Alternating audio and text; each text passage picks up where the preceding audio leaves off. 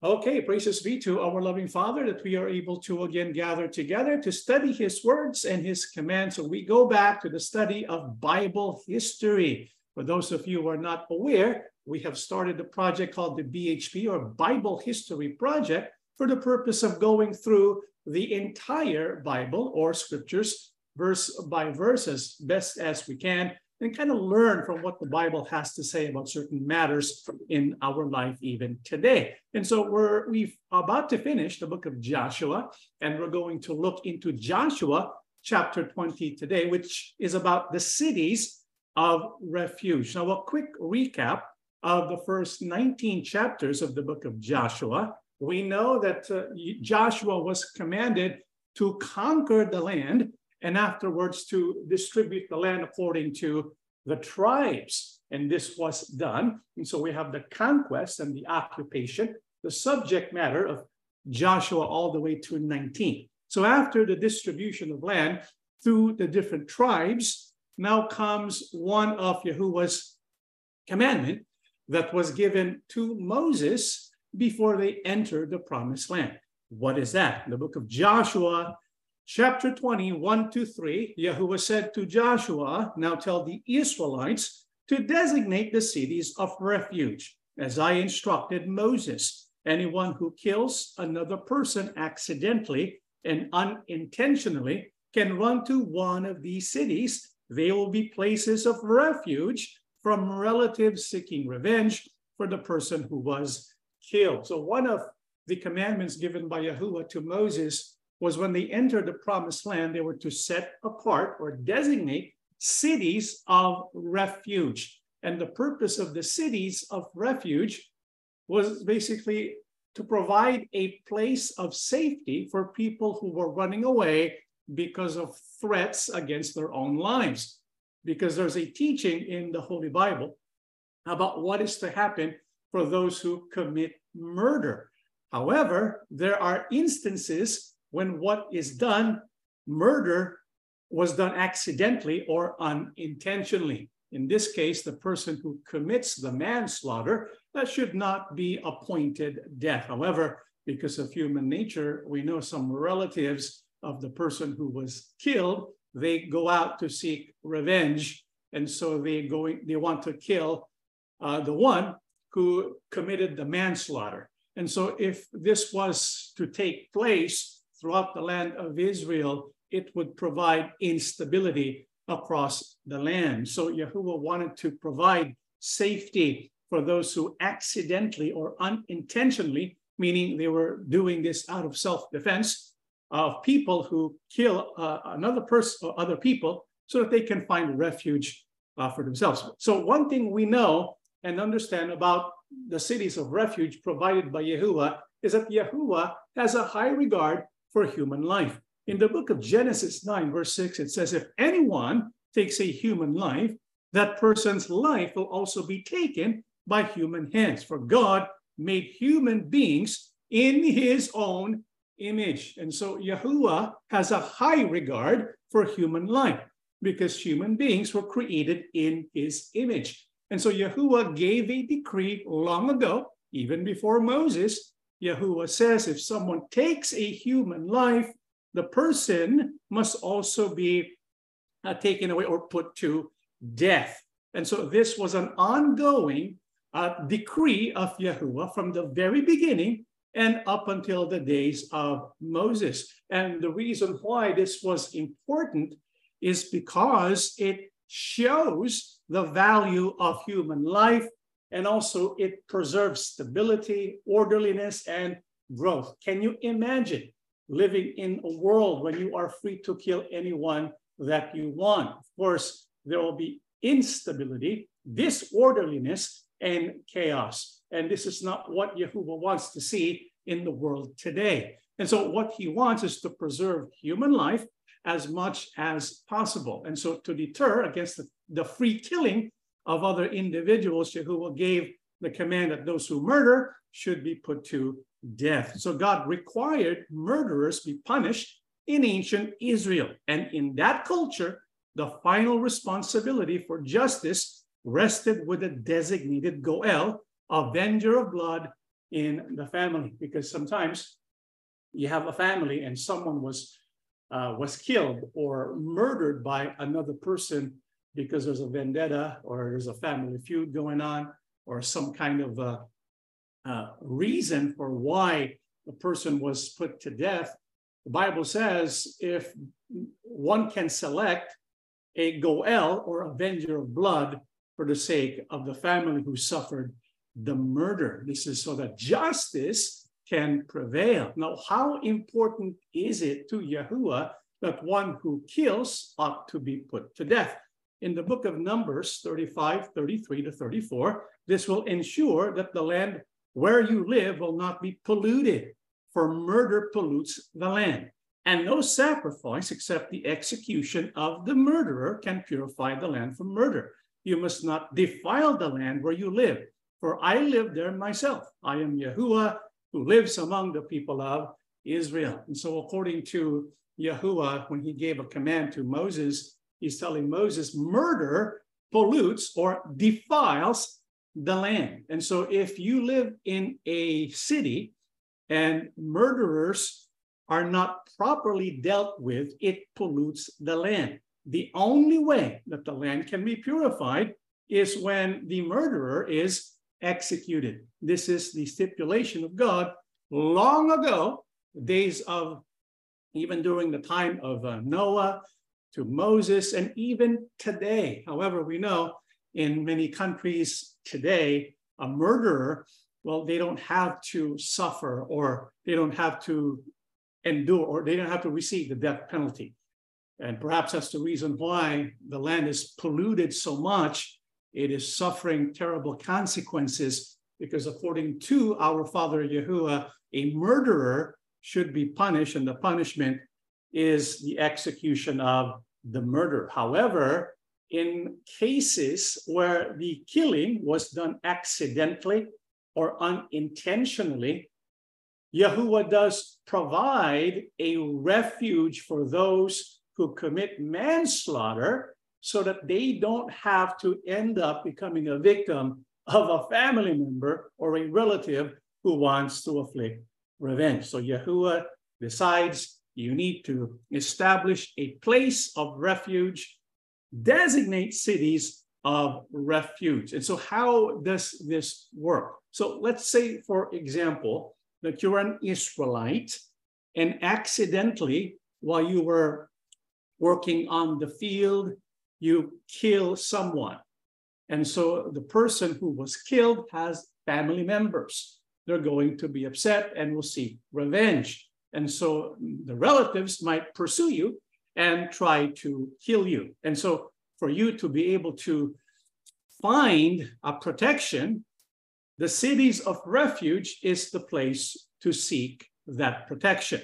And so they will run to the city of refuge. And so once they get to the city of refuge, what happens there? Upon reaching one of these cities, the one who caused the death will appear before the elders at the city gate and present his case. They must allow him to enter the city and give him a place to live among them. And so there are people at the gate of these cities and once a person who commits uh, a manslaughter enters the city, they have to appear to the elders. And so the elders will evaluate the case. The person running to the cities of refuge will present his or her case. And so once they get there, it is the duty of the elders in that particular city to allow this person safety safe passage, a place to live there in that city. Well, what if the relatives pursue this person and still wants to avenge the death? Joshua chapter 20, verse 5 if the relatives of the victim come to avenge the killing, the leaders must not release the slayer to them, for he killed the other person unintentionally and without previous hostility. And so the Bible says, even if the avenger of blood pursues the person who commits the manslaughter, pursues him all the way to the city of refuge, the elders will not release the person who committed the manslaughter.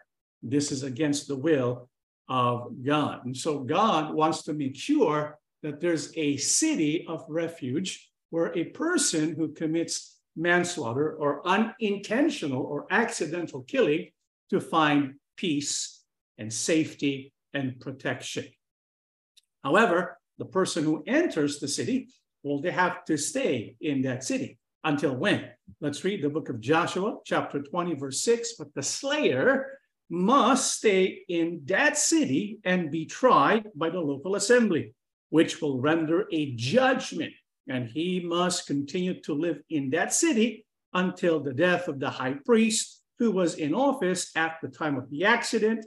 After that, he is free to return to his own home in the town from which he fled. But if I were the person who committed the manslaughter, I probably won't go back there anymore, right? You just probably want to stay in that city of refuge. However, when a person enters a city of refuge, the elders will assess his case and they will, the person will be tried by the local assembly and give a judgment. And so it's basically what kind of what we have today, where you have a courtroom, there's a judge, there are people who are witnesses, and so they listen to the case and they hand out the appropriate judgment depending on the specifics of the case. Nevertheless, person who's found innocent, it was truly accidental, well, they get the right to stay in that city, and they should stay in that city until after the death of the high priest. So there are cities designated to be cities of refuge. How many cities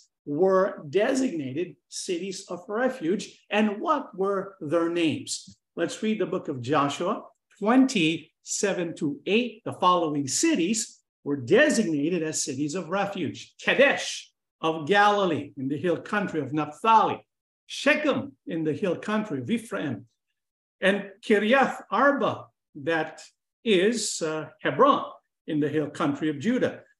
On the east side of the Jordan River, across from Jericho, the following cities were designated Bezer in the wilderness plain of the tribe of Reuben, Ramoth in Gilead, in the territory of the tribe of Gad, and Golan in Bashan in the land of the tribe of Manasseh. And so six cities were designated to be cities of refuge. And so that's Joshua chapter 20. Jo- Joshua chapter 20 is already finished. However, the cities of refuge provides comfort for each one of us because we all know in scripture somehow some way it points to who? It points to our king, Yahushua, including the cities of refuge.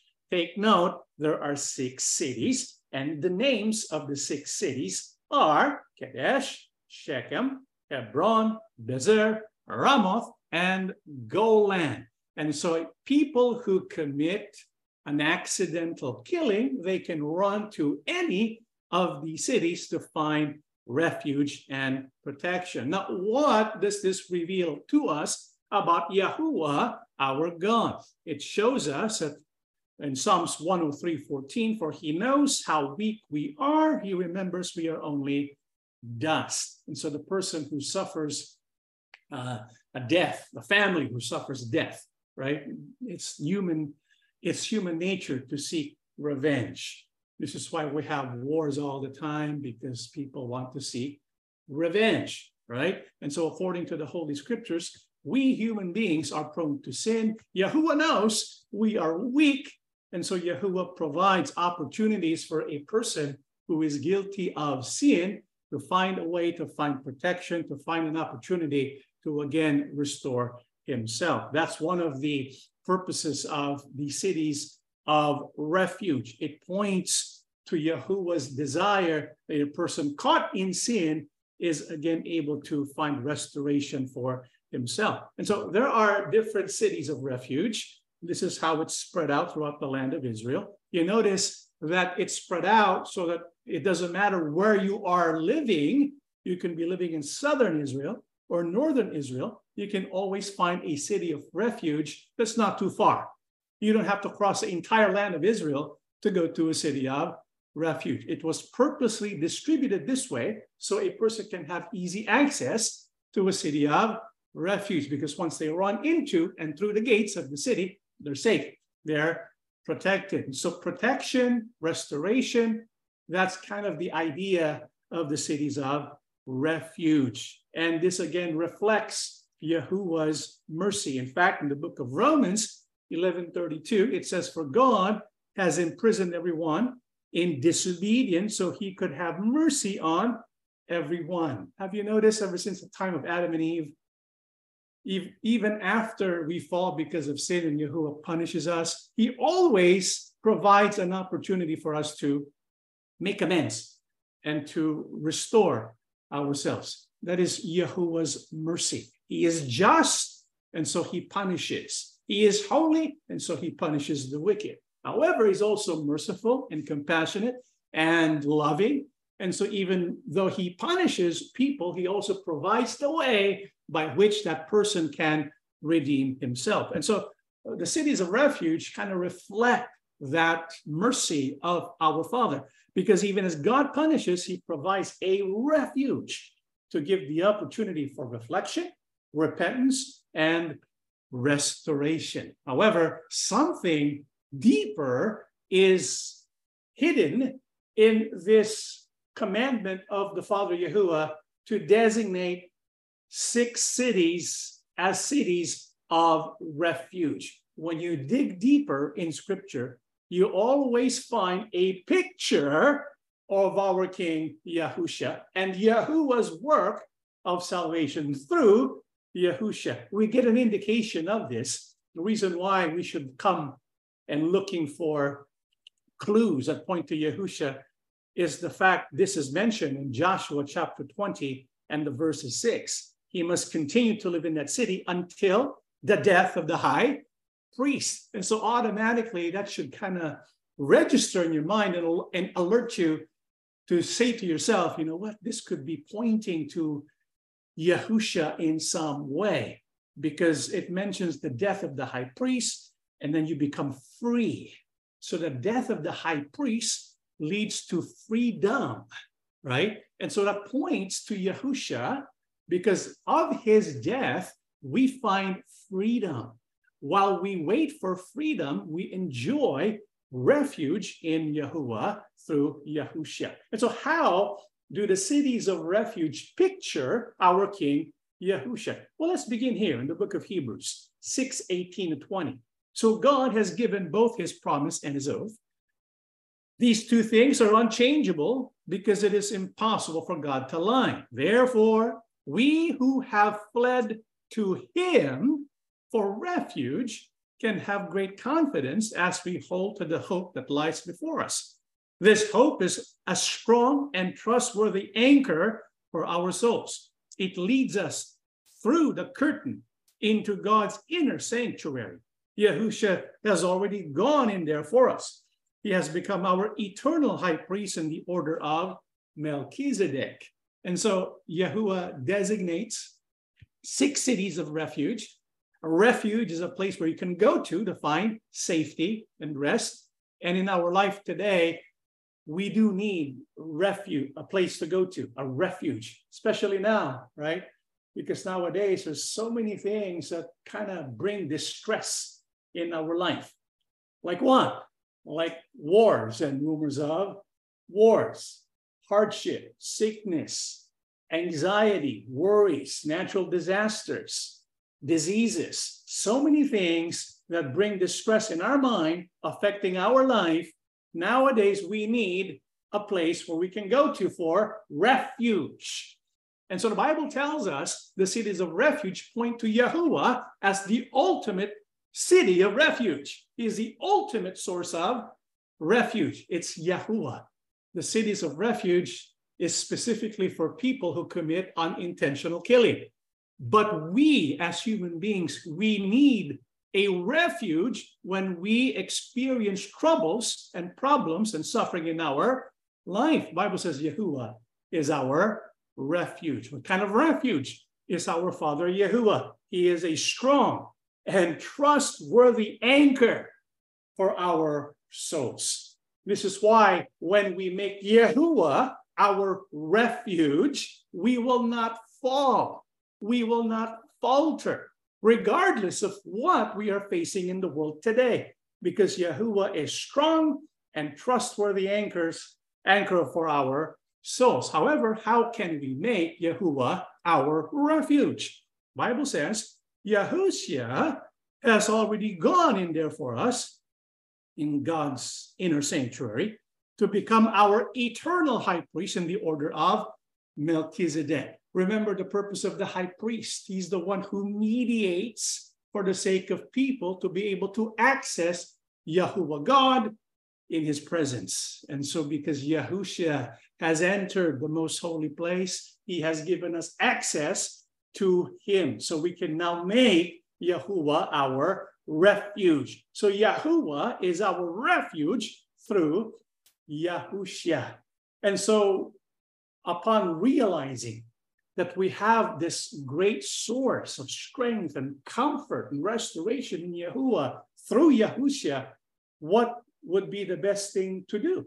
Well, we need to remain in Yahushua. I mean, the foolish thing to do is to find a place of refuge in times of trouble and then you leave, right? I mean, why would you leave a place of shelter or a place of refuge, especially now when we are being attacked on all, on all fronts? Why would you leave that place of refuge? So we need to always remain in Yahusha because Yahusha is the reason why we have access to the Father as our refuge. In those days, you were living apart from Christ. You were excluded from citizenship among the people of Israel, and you did not know the covenant promises God had made to them. You lived in this world without God and without hope. But now you have been united with Christ Yahusha. Once you were far away from God, but now you have been brought near to him through the blood of Christ. And so, because of our union with Christ Yahusha, Yahuah and Yahusha become our refuge. Let's remain living in Yahusha because the moment we step away from Yahusha, guess what?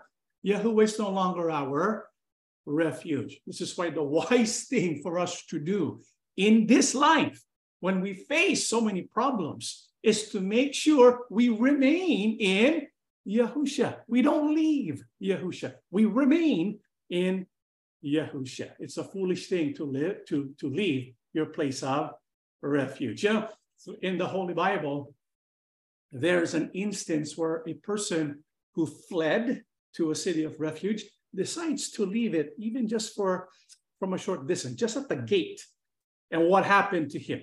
Let's take a look at 2 Samuel chapter 3, verse 27. Now, when Abner had returned to Hebron, Joab took him aside in the gate to speak with him privately, and there stabbed him in the stomach so that he died for the blood of Asahel, his brother. You know, what we read here is about a feud between two camps or two houses the house of David, the house of Saul. Saul was the first king, David was the second king. And so we know that there was a feud between Saul and David. Who started it?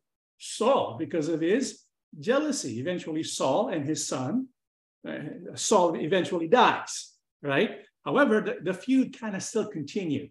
And so there was animosity and hostility between the camp of Saul and the camp of David, even after David was anointed to become king of all Israel. There were those on Saul's camp who still did not like the house of David. So there were still ongoing battles between the two houses, the house of Saul, the house of David. Now, Saul had his general, and David had his general. Do you remember who the general of Saul was? Who was Saul's general? His name was Abner, right? David, who was his uh, general, his name was Joab. And so Abner and Joab, they were the generals of Saul and David, respectively.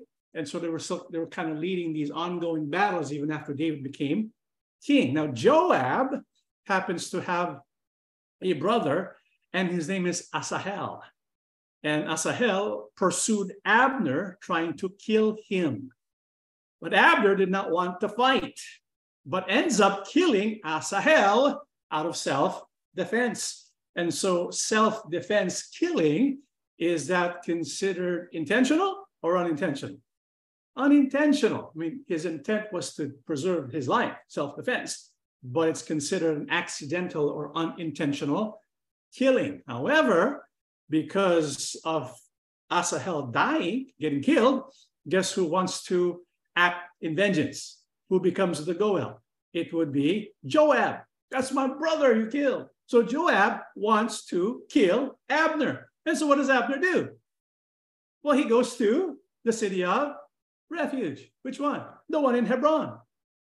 But Joab somehow deceives Abner to step out of the city of refuge, outside the gate. And so once he did that, what happens to him? He gets killed. Right? Joab stabs him so that he died for the blood of Asahel, his brother. And so technically what he did was permissible because he was outside the city of refuge. You see, beloved brethren, it's not safe to step out of the city of refuge. Right now, we are in a spiritual city of refuge. Do you believe that? And if we step out of our spiritual city of refuge, what happens to us? We're going to be vulnerable. Vulnerable to what? Attacks. Do you know who's outside prowling, looking for someone to devour? The devil, right? The devil's the, the devil, according to Apostle Peter, is likened to a lion looking for sheep to devour. And so the sheep, well, they have to remain in the flock. The sheep, they have to remain in the city of refuge. And so we need to remain in the city of refuge. The spiritual city of refuge, of course, is our relationship with our King, Yahushua. Now, why should we stay and remain committed and cling and remain inside the city of refuge or in union with Christ Yahushua? That's because of what we have access to when we are in Christ Yahushua. This is why it's such a beautiful image, the cities of refuge, in the way it points to what we have access to in Christ Yahushua. Because when you have the cities of refuge, Bible gives them six names. We have already known that the names in the Holy Bible have meanings, right? And the meanings of these cities, it all points to our King Yahusha and how we have access to certain blessings in our union with Yahusha. These names of the six cities of refuge basically give us some of these benefits or blessings. For example, the name Kadesh in Hebrew, Kadesh, what does that mean? It basically means a holy city or a sanctuary.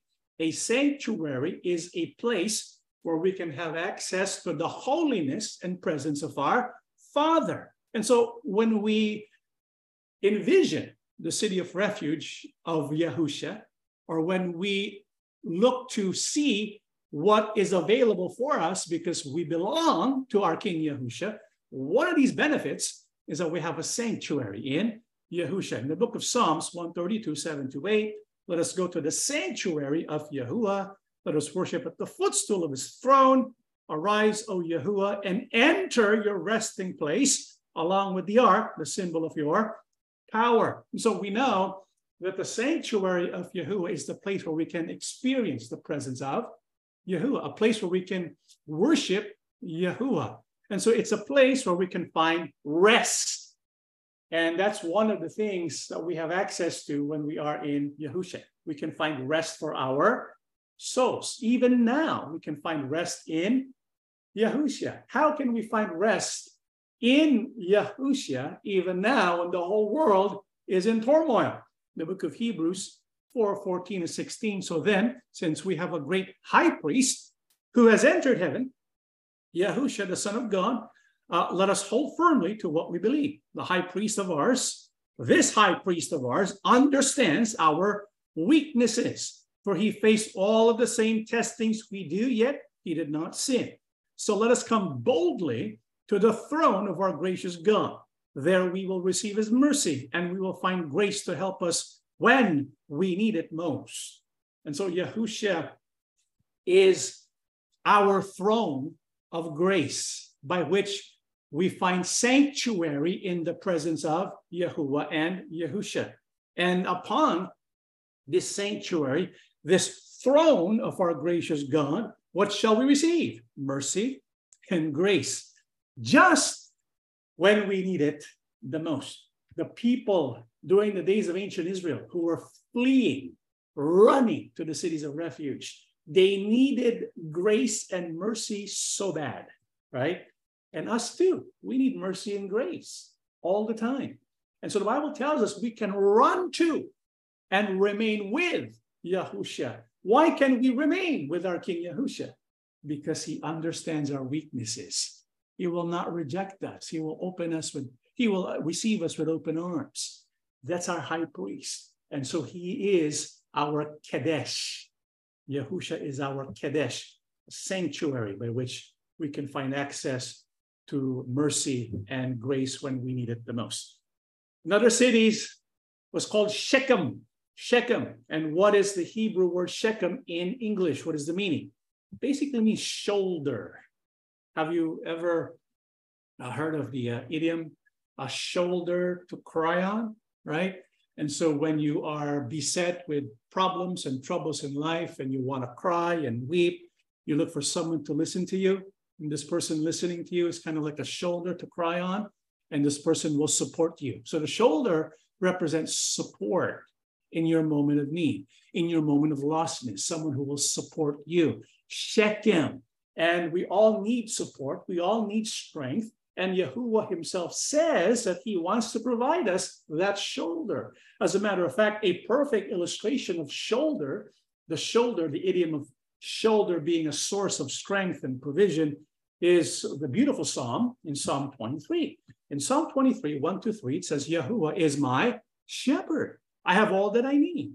He lets me rest in green meadows. He leads me beside peaceful streams. He renews my strength. He guides me along right paths, bringing honor to his name. So the Bible tells us that Yahuah is our shepherd. When we think of a shepherd, we think of someone who is strong and capable of taking care of helpless sheep. Right? Because when you look at sheep, weak. When you look at a shepherd, strong, strong shoulders. And so the shepherd is a symbol of strength and care, the ability to protect and to provide. That's what a shepherd illustrates. Now, Yahuah says, I am your shepherd, but he also designated a shepherd for us. Who could that be? Yahusha. In the book of Luke 15, 3 to 7, so Yahusha told him this parable. If a man has a hundred sheep and one of them gets lost, what will he do? Won't he leave the 99 others in the wilderness and go to search for the one that is lost until he finds it? And when he has found it, he will joyfully carry it home on his shoulders. Isn't that a beautiful picture? I think there's like uh, some art where it depicts this scene in the story of our King Yahusha, where a shoulder, uh, a shepherd, Yahusha, is carrying the sheep. Right? That's a beautiful picture of strength provided for those who are lost and weak. Yahusha is our shepherd. He's our shoulder to cry on. When he arrives, he will call together his friends and neighbors, saying, Rejoice with me because I have found my lost sheep. In the same way, there's more joy in heaven over one lost sinner who repents and returns to God than over 99 others who were righteous and haven't strayed away. Again, the city Shechem, it pictures for us mercy and grace when we need it because the sheep doesn't deserve to be saved here because he's lost. He left the flock, right? But who goes pursuing him? The shepherd. What does he do? Once, once he finds him, he carries him on his shoulders and takes him back home, back to his refuge. And then there's great rejoicing in heaven. And so Shechem represents shoulder. This represents our King Yahusha being our shepherd in times when we feel weak. This is why, beloved brethren, we need to remember and keep in mind everything you will ever need in times of troubles in life is in Yahusha, because Yahusha, well, he covers all of these different needs we have, because he is the ultimate manifestation of our city, the city of refuge. Next, we have Hebron. Hebron. What does Hebron mean? It means fellowship, it means friendship. And how does this illustrate Yahusha? In the book of Romans 5 8 to 11, but God showed his great love for us by sending Christ to die for us while we were still sinners. I don't know if you noticed the pattern here, but in the first three um, descriptions of the cities and how what it means in English and how it points to Yahusha, it begins with us being sinners. It begins with us being weak, right? It begins with us being lost. And it communicates to us that even though we are sinners and weak and lost, Yahuah doesn't give up on us. Yahusha doesn't give up on us. That's what the cities of refuge kind of illustrate.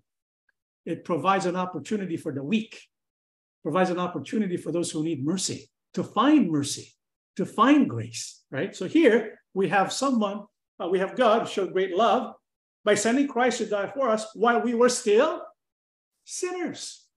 And since we have been made right in God's sight by the blood of Christ, he will certainly save us from God's condemnation. For since our friendship with God was restored by the death of his son while we were still his enemies, we will certainly be saved through the life of his son. So now we can rejoice in our wonderful new relationship with God because Lord Yahushua Christ has made us friends of God.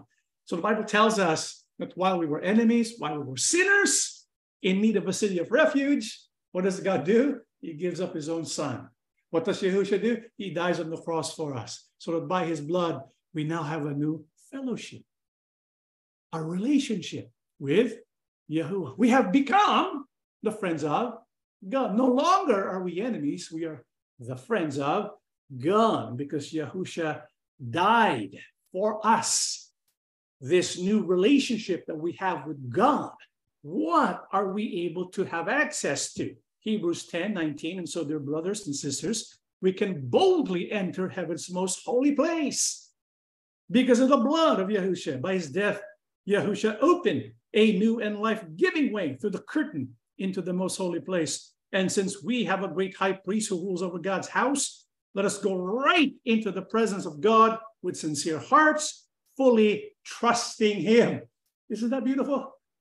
The city of refuge, Hebron, points to the work of Yahusha dying on the cross so that we can have fellowship with our Father.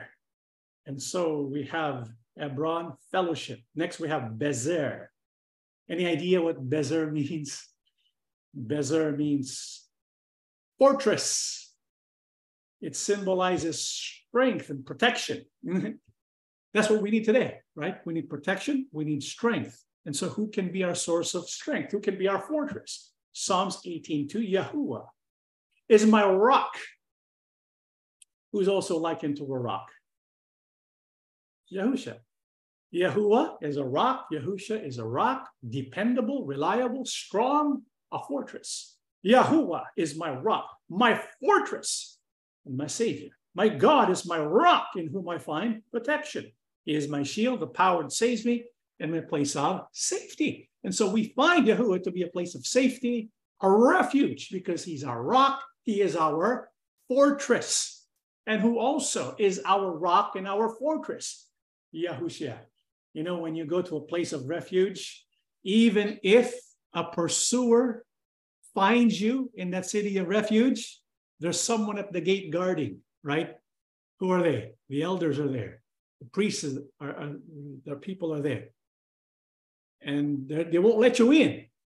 They're going to make sure you're protected. You know, when we belong to Yahusha, do you know who becomes our protector, our guardian?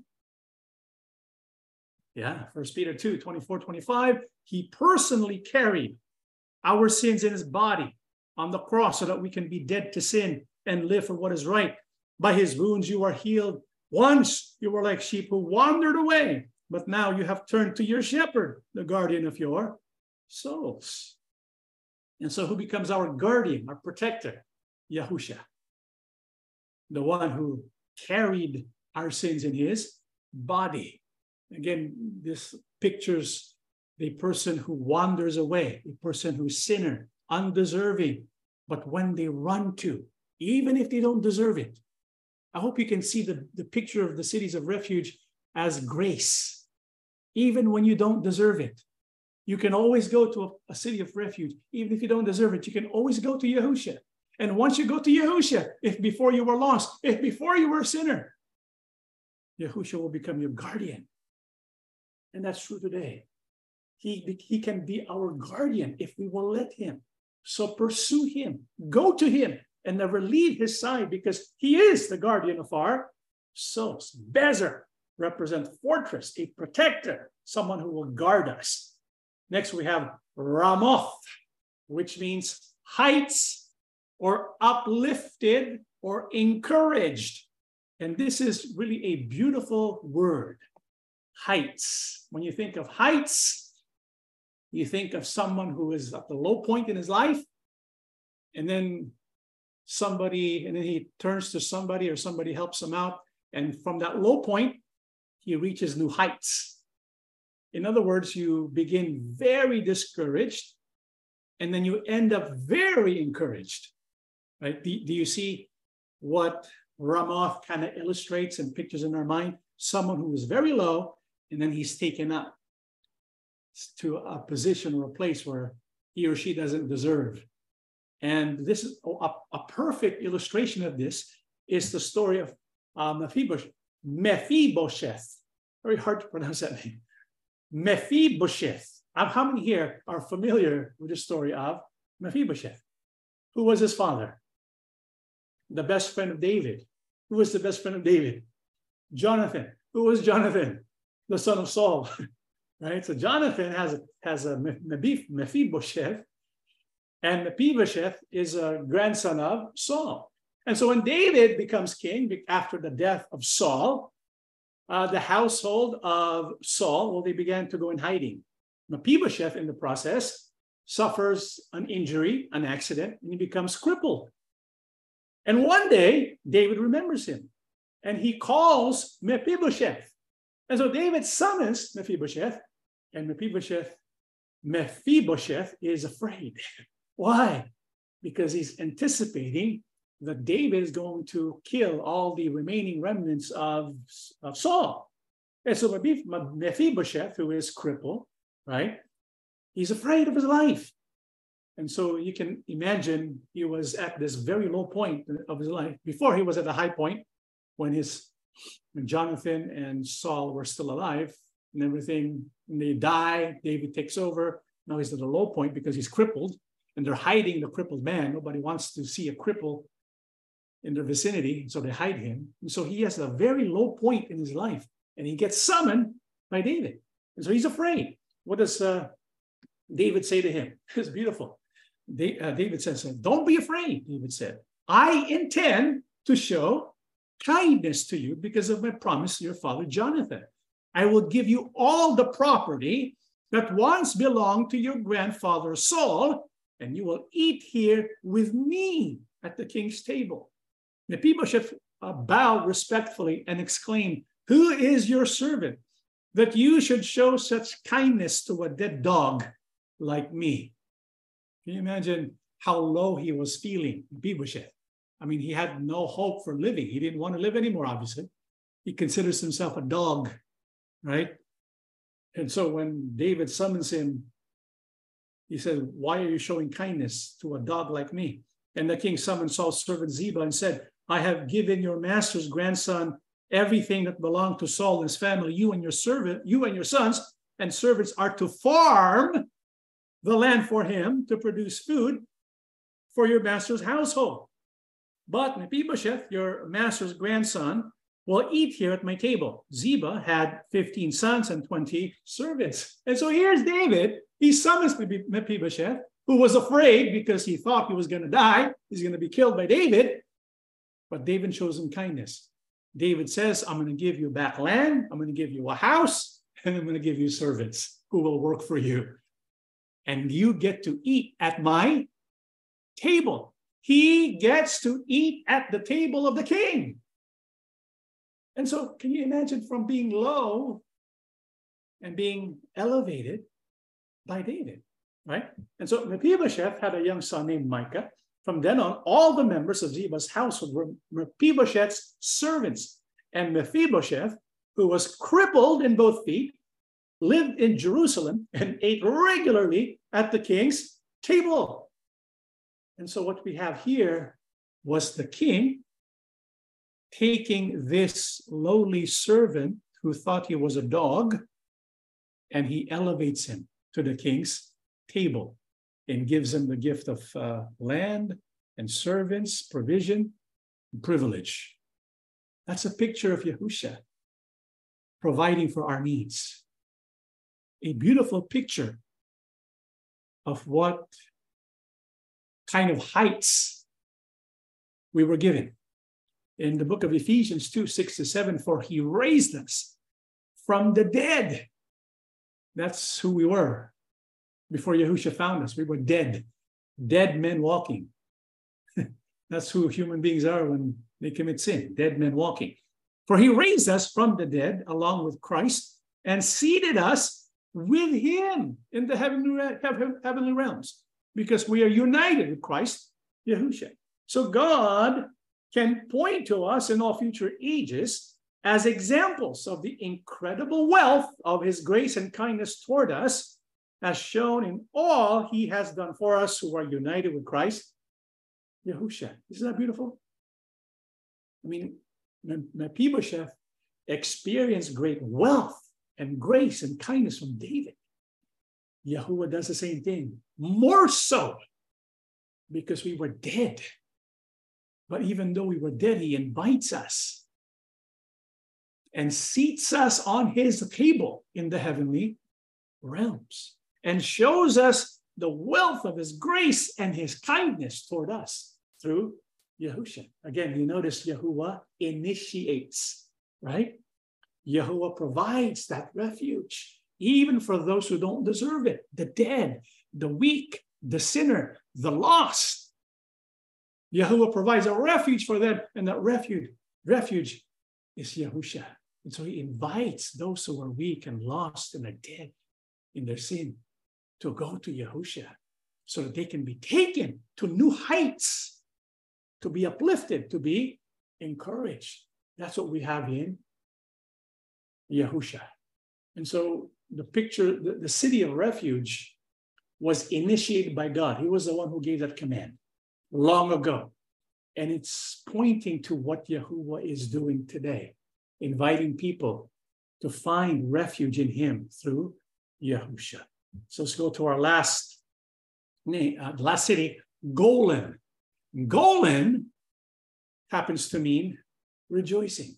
I want to pause here for a while, and I want you to look at the different meanings of the different city names for the cities of refuge. Kadesh, Shechem, Hebron, Bezer, Ramoth, Golan. You start with sanctuary. You find fellowship, you, sanctuary, you, you're able to approach God. Sanctuary, you approach God. And so through Yahusha, we are given the privilege of approaching God. Shoulder, we find the work of a shepherd in our life, helping us, giving us strength. Fellowship, and so we find friendship. We find a new relationship with Yahuah through Yahusha. We find strength and protection as the fortress. We find encouragement and upliftment through Yahusha. And also we find rejoicing. This is why when our King Yahusha was here, what did he preach? And because he he influenced the apostles with what he preached, what did they preach? In the book of Philippians 4 4, Apostle Paul says, always be full of joy in the Lord. I say it again, rejoice. So here's Apostle Paul, he's in a dungeon and he's writing these, this letter to the disciples, and he's telling the, to the disciples, always be full of joy. Why? Because you belong to Yahusha. You know, if we are in the city of refuge, who is Yahusha, If we are in Yahusha, the spiritual spirit, uh, city of refuge, if we are in Him, we have every right to be joyful. It's only if we leave Yahusha do we lose the opportunity for joy, for being full of joy. Apostle Paul says, You're in Yahusha, you're in the Lord, then it's you should be joyful, always be full of joy. Well, where did Apostle Paul get this idea? Yahusha. When he was teaching his disciples, he says, I have told you these things so that you will be filled with my joy. Yes, your joy will overflow. And so Yahusha, when he taught his disciples, he says, I'm teaching you these things so that you will be full, so that you will be filled with my joy. This is not the ordinary manufactured human joy that we have come, we have been accustomed to. You know, like when you go to Jollibee, you have joy eating a meal. when you maybe go to a vacation, you have joy. You know, there's like joy that is like very, very dependent on circumstances. Once the circumstances change, the joy goes poof, it's gone, right? But the, the kind of joy Yahushua is speaking about is different. It's robust. It's not dependent on circumstances. It's dependent on Yahusha being in us. This is why if Yahusha is our quote unquote city of refuge, we have access to that joy. In fact, Yahusha even says, Your joy will overflow. This is a disciple who has learned how to practice in the presence of Yahusha and how to live his or her life in the city of refuge in Yahusha. This is why in Yahusha we can be filled with joy. However, something that needs consideration is the trouble the scholars had in trying to decipher the meaning of Golan. Because some scholars say it's captivity, some say it's rejoicing. And so when you go to the Blue Letter Bible and look at Golan, it means their captivity, their rejoicing. What this is telling us when you combine the two, their captivity, their rejoicing, what this is telling us is in this life, we're going to feel like we are prisoners. In this life, we're going to feel out of place, like a captive. In this life, we're going to be persecuted and go through suffering. However, we will still have joy and our joy will keep growing until it is manifested fully when Yahushua returns. And so Golan represents captivity and at the same time rejoicing, rejoicing despite the captivity, rejoicing despite the suffering. That's what Gola means. And it's a beautiful picture of what we have in Christ Yahushua. Because yes, in Christ Yahushua, we have joy. But we also have to face and be prepared to endure what? Hebrews 10 32, 34. Think back on those early days when you first learned about Christ. Remember how you remained faithful, even though it meant terrible suffering. Sometimes you were exposed to public ridicule and were beaten. Sometimes you helped others who were suffering the same things. You suffered along with those who were thrown into jail. And when all you owned was taken from you, you accepted it with joy. You knew there were better things waiting for you that will last forever. Here's Apostle Paul speaking to those who belong to Christ. He says, You have joy. But even if you go through suffering, even if things were taken from you, even if you were jailed, even if you were beaten, you still accepted it with joy. You know, if you look at the annals of early Christian history, historians will tell you about the true followers of Christ Yahusha when they were persecuted by the Roman emperors, when they were given the opportunity to recant their faith and be spared from being killed in the arena and devoured by beasts. You know what they said? We would rather have Yahusha. And while they, while they were being burned alive, what were they doing? They were singing hymns. Can you imagine being burned alive being eaten by beasts, and they were singing hymns of joy. I mean, how is that possible? How can you be captive and be joyful at the same time? It's only possible through Yahusha. That's what Golan means. Golan means joy, unquenched, even by the problems of life. This is why, because of Yahushua, we have this opportunity for great joy, regardless of the circumstances. This is why the wise thing to do, the best thing to do, the only thing to do for us, remain in the city of refuge, remain in Christ Yahushua, and receive the blessing that Jehovah wants to give all of us. We who are undeserving, we who are not worthy, we who are weak, we can become strong because of our King Yahushua. He is our city of refuge. That is our lesson. Let us stand and we shall pray together.